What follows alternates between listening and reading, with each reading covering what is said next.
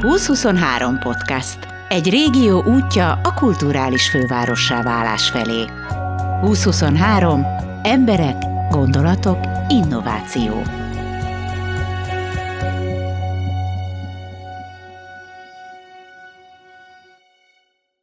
A Digitális Tudásközpont egy izgalmas hely. három dé nyomtató, lézervágó, robotkar és rengeteg komplex gondolat. Ezekről mesél Fekete Ákos, a Tudásközpont vezetője. Hogyan építsünk okos városokat magunknak? Hogyan éljünk tudatosan? Aki szeretné, hogy a gyermeke ne a matematikához, fizikához vagy a kémiához értsen, hanem a világhoz, amelyben matematika, fizika és kémia is van, akkor látogasson el a Veszprémi központba. Vannak még szabad táboridőpontok, és szeptembertől szakköri foglalkozások is indulnak. Kezdjük veled, mert hogy te egy tanárember vagy, és mellette digitális őrült. Ez talán, talán egy kicsit erős kifejezés, de valóban igen, amellett, hogy tanítottam általános iskolában, elindítottam egy robotika szakkört, ilyen saját szorgalomból, és akkor szerelmesedtem bele nagyjából a, a, a programozásba. Tulajdonképpen a technológia az mindig érdekelt valamilyen szinten, de, de amikor rájöttem és megtapasztaltam, hogy a, a gyerekekkel a programozás tanításán keresztül milyen hasznos dolgokat lehet elérni, gondolok itt készségfejlesztésre, gondolati műveleteknek az elősegítésére, akkor fogalmazódott meg bennem, hogy ez az irány, ez jó, és ezt valahogy a, a pedagógiai munkába érdemes bevinni. Gondolom ez is olyan, mint mikor bejön a magyar tanár, és elkezd verset elemezni, és akkor a fele a gyerekeknek hátul úgy érzi, hogy most eret fog magán vágni. Gondolom itt is, ha egy csoport jön, van néhány gyerek, akit nagyon érdekel ez a dolog, de nem az van, hogy a gyerekek egy részének ez nagyon sok. Helyzeti előnyben vagyunk, olyan tekintetben, hogy a, a, ennek a korosztálynak, ugye mi, mi ötödik osztálytól fölfelé fogadunk gyerekeket, ennek a korosztálynak a technológia az egyrészt teljesen a, az élete része, másrészt ugye érintőlegesen ezekkel a technológiákkal azért találkozik, érdeklődik. Nagyon-nagyon elenyésző az a, azoknak a gyerekeknek a mennyisége, akik úgy jönnek be, hogy hát engem ez aztán egyáltalán nem érdekel. A verselemzéses példádra visszatérve ott sokkal nagyobb ez a veszély. Itt bejönnek a gyerekek, meglátják a három dé nyomtatókat, készül valami tárgy, és közöljük velük, hogy egyébként ezt te is meg tudod csinálni, akkor nyert ügyünk van, és ráharaptak. Először, mikor gondolkodtam, hogy digitális tudásközpont, hát hagyjanak már, hát a, a gyerekek nagy többsége digitálisan sokkal fölö, fölöttem nagyon sokkal van, de lehet, hogy van egy csomó, aki fölötted is. Viszont egyből kiderül, hogy azért itt olyan technológiák és olyan tárgyak vannak, ami otthon elérhetetlen. Ezek részben tévhitek. Kicsit ezeket igyekszünk eloszlatni. A, egyrészt a, a diákokat is edukálni szeretnénk, másrészt a pedagógusokat is, hiszen a pedagógusok is so, sokszor azt ö, gondolják, hogy hát én, én mindig csak mögöttük járhatok egy lépéssel, mert hiszen úgy kezeli azt a tabletet, ö, olyan alkalmazásokat használ, hogy én hozzá se tudok szólni. Igen ám, csak hogy általában azt tapasztaljuk, hogyha egy kicsit mélyebbre megyünk, akkor kiderül, hogy a gyerekek valójában tényleg csak felhasználói szinten, és abban is csak egy nagyon szűk körben, tehát néhány alkalmazást profi szinten használnak, de egyébként, ha fájlokat kell kezelni, akkor sokszor már elvéreznek. Vagy ha internetbiztonságról van szó, keresésekről, akkor nem igazán tudják, hogy hogyan is kéne a technológiát jól használni. Úgyhogy ez általában elő szokott jönni, és az is elő szokott jönni, hogy úgy érkeznek ide gyerekek, hogy tanultak már máshol valamilyen programozást, de azt gondolom, hogy az a komplexitás, amit nálunk megismerhetnek, ugye nem csak programozásról, hanem általában ezt valamihez kötötten hajtjuk végre, tárgyalkotással összekötve, valós technológiai példákkal összekötve. Ilyen komplexitásban általában nem találkoznak a gyerekek ezekkel a technológiákkal. És hát főleg nem tudják kipróbálni. Tehát az, hogy valaki odaáll és elokoskodja, hogy, hogy hú, hát a világban már annyi csodálatos dolog van, de azért itt nagyon más, hogy, hogy tényleg oda tud állni, és tényleg három dé nyomtatást tud megnézni. Nem tudom, ki is tudja próbálni? Igen, igen, tehát hogy nyilván ez egy erős korlát, hogy ezek a technológiák, ezek nem sok helyen elérhetők, bár egyébként egyre több helyen. Tehát ilyen digitális alkotóműhelyek, ami, amiben itt is ülünk éppen, ebből egyre több van az országban, szakképzési centrumoknál főleg, ahol megtalálhatók három dé nyomtatók, lézervágók, tehát hogy van arra esély, hogy amikor feljebb lép a, a, az oktatásban, akkor találkozni fog egy ilyen alkotóműhellyel, és akkor már, egy, már egyáltalán nem ismeretlenül fog ott mozogni, hanem egy, egy ismerős terep lesz neki. Száz fölött van egyébként az országban azoknak a, az alkotóműhelyeknek a száma, ahol ezek a technológiák megismerhetők és kipróbálhatók, és ahogy említettem, ezeknek a nagy része szakképzési centrumokban. Ez azok között hova tartozik? Gondolom mindegyiknek nagyon más a felszereltsége. Igen, valamilyen szinten más a felszereltségük, de a technológia tekintetében a, az biztos, hogy a három dé nyomtató és a lézervágó az mindegyikben megjelenik, és ezen kívül természetesen vannak eltérések, de a fő irányvonal az mindenhol nagyjából ez. Ez azért van egyébként, és még, még az előző kérdésre is reflektálva, ezek a technológiák nem újdonságok, tehát a maga a lézervágás, a három dé nyomtatás is több évtizedes múltra tekint vissza, csak hogy ezek az eszközök manapság már földi halandók számára is elérhetők, nem csak a, a, az iparban, a gyártásban, hanem otthonra is megvásárolhatók. Egyes eszközök manapság már nem drágábbak, mint egy normál háztartási gép, tehát hogy simán elérhető akár az otthoni környezetben. Amerikában ennek nagy kultúrája van, ez a, ez a maker kultúra, ez az otthoni bütykölés, alkotás, és ott alkotók közösségeket hoznak létre, kibérelnek egy garást, felszerelik ilyen eszközökkel, és vagy hobbi céllal alkotnak dolgokat, vagy úgymond haszonszerzési célral, itt, itt, itt most arra gondolok elsősorban, hogy, hogy saját maguknak azokat az alkatrészeket, amik, amik elromlanak, egyszerűen kinyomtatják, és nem szervizbe rohangálnak az otthoni gépeikkel. Egyébként ezek a nyomtatott, mondjuk alkatrészek, ezek hasonlóan strapabíróak és időtállóak?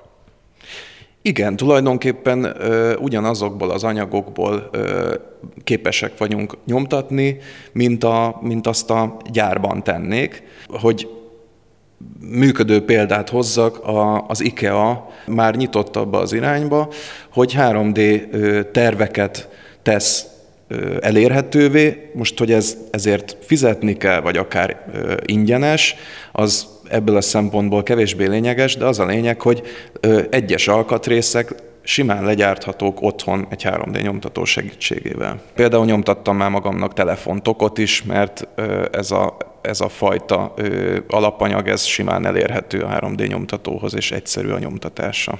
Mi itt az alapanyag? Ott egy té pé u nevezetű ilyen rugalmas műanyag, de ezen kívül legtöbbször mi pé el á nevezetű anyaggal dolgozunk, aminek az a, az a jó tulajdonsága, hogy egy kukorica alapú műanyag, tehát hogy a környezeti terhelése sem ö, nagy, mert hogy egy lebomló anyagról beszélünk. Másrészt pedig ö, vannak olyan műanyagok, aminek a nyomtatása során ugye mérgező gázok szabadulnak föl, hát szerencsére a pé el á az még ezt is tudja, hogy semmilyen ö, gázgőz nem szabadul föl, és biztonságosan üzemeltethető itt a gyerekek mellett is. Amikor jön egy csoport, és mondjuk itt táborozik, hogy kell egy ilyen hetes tábort elképzelni, mit kapnak itt a gyerekek az ebéden kívül? tíz óra és uzsannát egyrészt. Másrészt általában mi, mi úgy szoktunk fogalmazni, hogy vannak szakmai programjaink, amit Ami, amiben mi úgymond egyediek vagyunk, tehát hogy ezek a szakmai programok azok a részek, ami, amit egy más táborban valószínűleg nem talál meg az ide látogató, és vannak teljesen hagyományos szabadidős tevékenységeink, amikor társasjátékoznak, kártyáznak, kint vagyunk szabad levegőn, És ezeknek az arányát igyekszünk úgy, úgy ö, belőni, hogy mindenki megtalálja a maga számára ö, érdekes tevékenységet. De ami, ami nálunk nagyon fontos, az a, az a projektpedagógia, tehát hogy egy ilyen egyhetes tábor ö, ö, alatt egy projektet viszünk végig, elejét hétfőtől péntekig. Mindegy nagyjából, hogy mi a tábornak a tematikája, de az a lényeg, hogy a hét végére legyen minden gyereknek olyan produktuma, amihez többféle technológiát felhasznált, együttműködött a többiekkel, megtanulta azokat a munkamódszereket, amik a, hát nem, nem a jövő, hanem a mai munkavállalók számára is fontosak. Tehát, hogy képes legyen tervezni, ezt úgy értem, hogy az idejével gazdálkodni, előre látni, hogy mit fog csinálni. Tehát nagyon sokszor arra szorítjuk az ide érkező gyerekeket, hogy ne csak így bumbele elkészítsenek valamit, hanem meglegyenek azok a kihagyhatatlan fázisok, amik a valós munkakörnyezetben is meg kell, hogy legyenek a tervezési fázisok, arra ők jóváhagyásokat kapnak, módosítási javaslatokat kapnak, és utána kezdődhet az érdemi munka. Eljövök ide. Demonstráljunk egyet végig. Nézzük meg, hogy, hogy, hogy mondjuk jött egy csoport, mi volt a feladat, és hova jutottak a végére.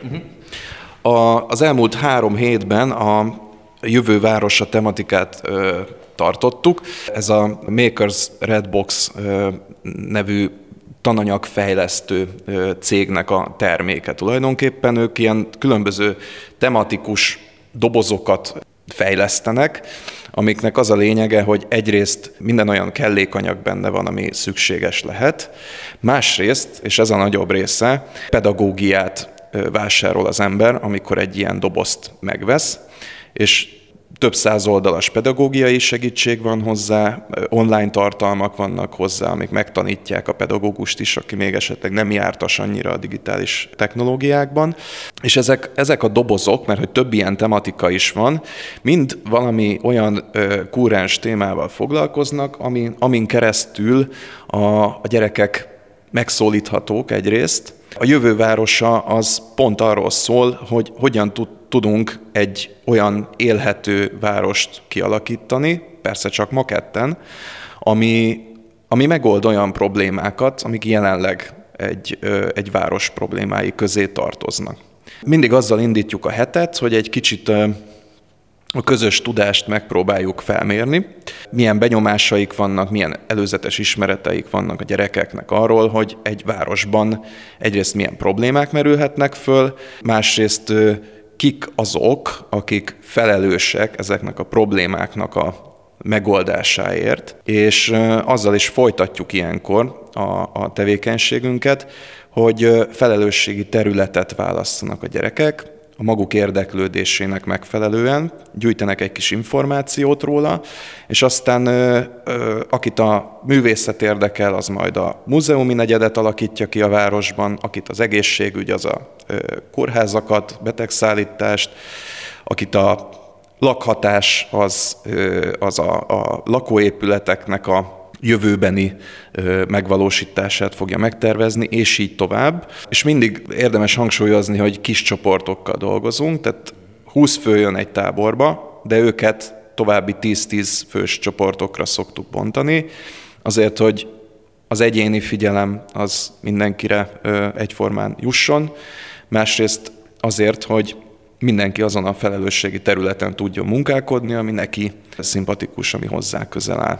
És akkor ezek után jönnek általában a, a, a technológiával való ö, ismerkedéses napok, amikor megtanulunk három dé tervezni, megtanuljuk a, az áramkörök alapjait, programozás alapjait, hiszen ö, mivel hogy jövő városáról beszélünk, nagyon fontos az, hogy különböző okos megoldásokkal legyenek ezek a városkák felszerelve, automatikus alkonykapcsolóval, földrengésjelzővel, hőmérőkkel, tehát hogy nagyon sok olyan példát szoktunk nekik hozni, amik egy manapság épülő okos városba már beépítésre kerülnek alapból. Azt fontos látniuk ebben a, ebben a kontextusban, hogy ezek a megoldások amellett, hogy kényelmesek, sok gyerek jön már úgy, hogy van otthon robotporszívó, van otthon ö, okos ö, égő, stb.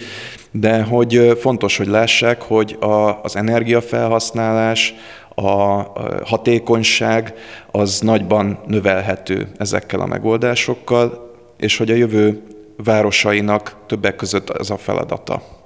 És volt már olyan is, hogy jött egy gyerek, és azt mondta, hogy ő a, az egészséges, tiszta vízzel szeretne foglalkozni, ami egy városban fontos, vagy azért nem ez a szint, ahol elmentek? De abszolút. Ö, olyan, tényleg ö, nagyon sokszor olyan jövőbe mutató kezdeményezések vannak. Most egy, egy jó példával élve, aki, aki az energiaellátásért felelős, az nagyon sokszor tulajdonképpen a tudtán kívül úgy valósítja meg a városnak az energiaellátását, hogy az egy több lábon álló megoldás legyen. Volt, aki egy felelősségi területre tervezett magának hullámerőművet, vízerőművet, szélerőművet és fúziós reaktort egyszerre. Mondván, hogy ha a megújuló energiák azok éppen nem állnak rendelkezésre, akkor még mindig ott van tartaléknak a fúziós reaktor. Aha. És olyan is van, aki azzal foglalkozik, hogy emelni a zöld felületek arányát, hogy ne süljön majd meg a város. Természetesen igen. A közterületek, közparkokért felelős terület is egy kiemelten fontos terület, de ezeket úgy szoktuk egyébként megvalósítani, és itt jön be az együttműködés, hogy oké, okay, hogy teszek a városomba egy közparkot, de azzal nincs mindenki pipálva, hanem a gyerekeknek az a feladata, hogy a saját felelősségi területüknek az érdekeit, azokat a város minden területén igyekezzenek érvényesíteni. Tehát a lakónegyed az ne egy betonpanel rengeteg legyen, hanem mindenhol megfelelő zöld terület, rekreáció álljon rendelkezésre. És ilyen alapon megtörténhet, hogy két gyerek azon elvitatkozgat, hogy ezt itt le lehet térkövezni, vagy nem? Pontosan, sőt, arra bátorítjuk őket, hogy igen, vitatkozzanak, és nagyon sok értelmes vita szokott itt kialakulni, és nem parttalan, és nagyon sokszor a, a demokratikus elveknek az érvényesülése az, ami nagyon szépen látszódik a gyerekeknek a, a munkájában, magatartásában. A programnak része az, hogy polgármestert választunk, aki egy kicsit egy személyben felelős mindenért, és én, én ehhez nem szoktam ragaszkodni, mert amikor azt látom, hogy teljesen jó együttműködések valósulnak meg, és nem kell egy központi irányító ember, akkor már azt is megszavazzuk, hogy legyen-e szavazás polgármesterről. És a legtöbbször az szokott lenni az eredmény, hogy tulajdonképpen nem kell, és enélkül is teljesen jól tudnak érvényesülni a, az érdekek. És ez egészen biztos. Ezt, ezt az életben is így gondolod, hogy ez megoldható lenne? Nem biztos. Természetesen az élet az, élet az lehet, hogy egy kicsit mást, mást mutat, mert hogyha több ember képviseletét kell megvalósítani, és nem, nem tíz gyerekét, akkor ez lehet, hogy nem működik az életben. Viszont azt szerintem nagyon fontos megtapasztalni, hogy, hogy hogyan működik a, a, a demokrácia, hogyan működik a véleményeknek az ütköztetése, érvényesítése. És a gyerekek nagyon jól tudnak egyébként érvelni a, a maguk gondolatai mellett. Vannak, akik kérés nélkül összeraknak egy prezentációt, amiben bemutatják, hogy miért úgy gondolták, és miért jó az, amit elképzeltek, és többiek általában ilyenkor tátott szájjal nézik, és azt mondják, hogy nincs több kérdésünk, mehet. Tulajdonképpen ti itt most a, a jövő iskoláját tesztelitek, nem? Vannak olyan országok, ahol ezt már letesztelték, úgyhogy talán, talán nem kell kísérleti nyúlként tekinteni a, a tevékenységünkre, meg a gyerekekre, de igen, tehát egyfajta olyan célunk van, hogy nyilván itt vannak olyan eszközök, amik a közoktatásban ritkán fordulnak elő, de emellett olyan módszereket is igyekszünk megvalósítani, amik mintegy kiegészítik a, a közoktatásnak a tevékenységét. Nagyon örülünk annak, amikor, amikor a pedagógusok is úgy mennek el tőlünk, hogy na hát ez tök jó, én ezt be fogom építeni a mindennapi pedagógiai munkámba, és az edukációnak ez is egy, ez is egy fontos terepe nálunk. És nagyon örülünk annak, hogy például a nyári táborainkra ö, több környező iskolából a pedagógusok jönnek hozzánk segíteni, tanulni, ö, és, és aztán azt ö, szeptembertől a saját munkájukba is be fogják építeni remélhetőleg. A modern iskolában mindig probléma szokott lenni ez a dolgozás és fegyelemtartás kettő az egybe. Amit ti csináltok, ott... Ö, Ott tulajdonképpen minden gyerek bele tudja vinni az egyéniségét abban, amit csinál. Ez nyilván azzal jár együtt, hogy, hogy a ti tolerancia szinteteket is magasra kell emelni, hogy megérezd azt, hogy, hogy mi az, amikor még csak ő mondani akar valamit, és mi az a pillanat, amikor már szemtelen veled. Ezeket a határokat könnyű megtalálni, és meg tudod találni? Nyilván nálunk lazább keretek vannak, tehát hogy nálunk nem kell egy negyvenöt percet néma csöndben feszült figyelemmel végigülni, hanem mindig valamilyen tevékenység van. Emiatt fegyelmezési probléma nálunk szinte azt mondhatom, hogy nem is szokott előfordulni. Ugye ez részben köszönhető a, az érdekfeszítő technológiáknak, részben pedig annak, hogy minden tevékenységbe ágyazottan történik. Azt tapasztaljuk, hogy egy munkahelyen sem az az elvárás, hogy valaki negyvenöt percig meg se szólaljon, ne beszéljen a másikkal, stb., hanem, hanem egyre inkább azt igyekszünk forszírozni. Az önálló tevékenység legyen az, aminek a keretein belül a gyerek ismeretet szerez, és mi kifejezetten nem tanár szerepben igyekszünk itt lenni, hanem egyfajta mentor szerepben. Ami azt is jelenti, hogy sokszor sokkal lazább keretek között dolgoznak a gyerekek, itt megengedett az, hogy bárhova menjenek, beszélgessenek a munka kapcsán, de ez nem szokta azt eredményezni, hogy kevésbé hatékonyan dolgoznak, sőt. Tehát, hogy azzal, azokkal a keretekkel szembesülnek, hogy na hát én itt bármikor kimehetek inni, akár enni, tarthatok egy szünetet, de ha belegondolunk, akkor egy jobb munkahelyen ez teljesen normális, és a munkahelyek is arra igyekeznek fókuszálni manapság, hogy a, a dolgozói jólét az előtérbe helyeződjön. Minden kutatás azt bizonyítja, hogy a fizetés az nem az első helyen szokott lenni a munkavállalóknak, hanem hogy hogyan érzik magukat a munkahelyen. És azt gondoljuk, hogyha nem egy táblával szemben kell sorokban ülni némán, az azt vetíti előre, hogy jobban érzik magukat a, a tanulók is egy ilyen projekt megvalósításánál. Az, hogy te pedagógus vagy, hogy érzed ehhez a dologhoz, amit így csináltok, igazából szükséges, vagy ez háttérbe szorul amellett a sok tudás mellett, ami mellette még ide kell? Tehát, hogy téged ez az egész robotika érdekel? Nem, hogy háttérbe szorul, hanem ez a legfontosabb. A pedagógia. Tehát, hogy nem, nem azt tartjuk szem előtt, hogy mi technológiát tanítsunk a gyerekeknek, hanem mi technológiával tanítunk. Ami egy lényeges különbség. A technológia az nálunk ö, egy eszköz, és nem cél. Amellett, hogy itt megismerik a programozást, a három dé tervezést, stb. stb., amellett ők rengeteg olyan, azt gondolom, hogy modern pedagógiai irányelv alapján végzik a munkájukat, Amit, amit legtöbbször pedagógusok tudnak érvényesíteni.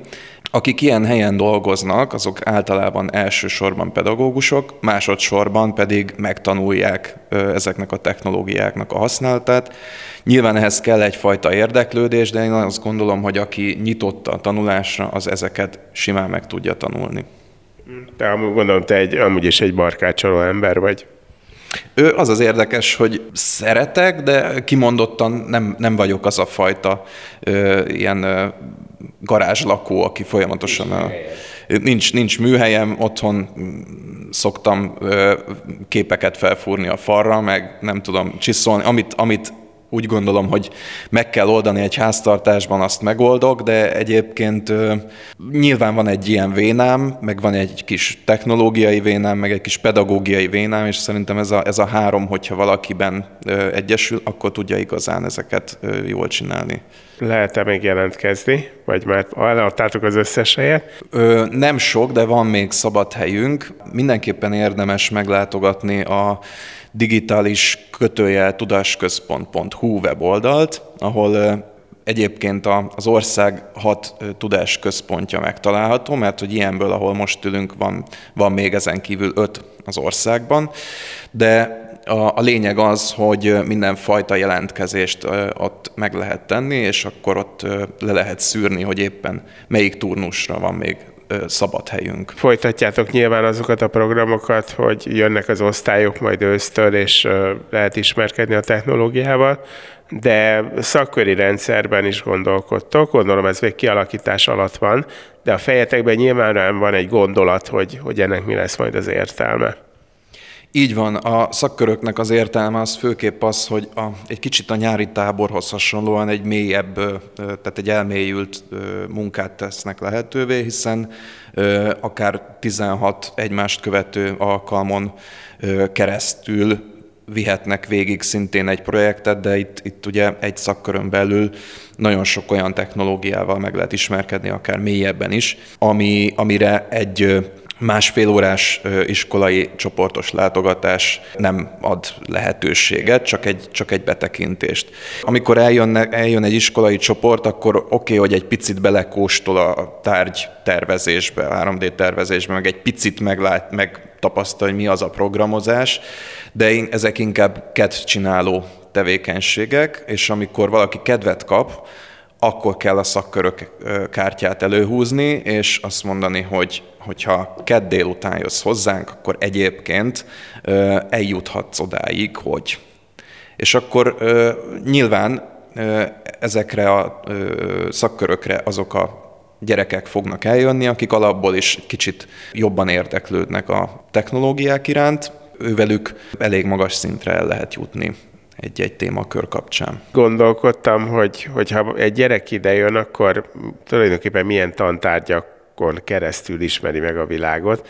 Mondjuk a matematika, a fizika, a kémia az mindenképpen ott van, társadalomtudományok nekem ott vannak, ha jól sejtem, a biológia is azért megjelenik.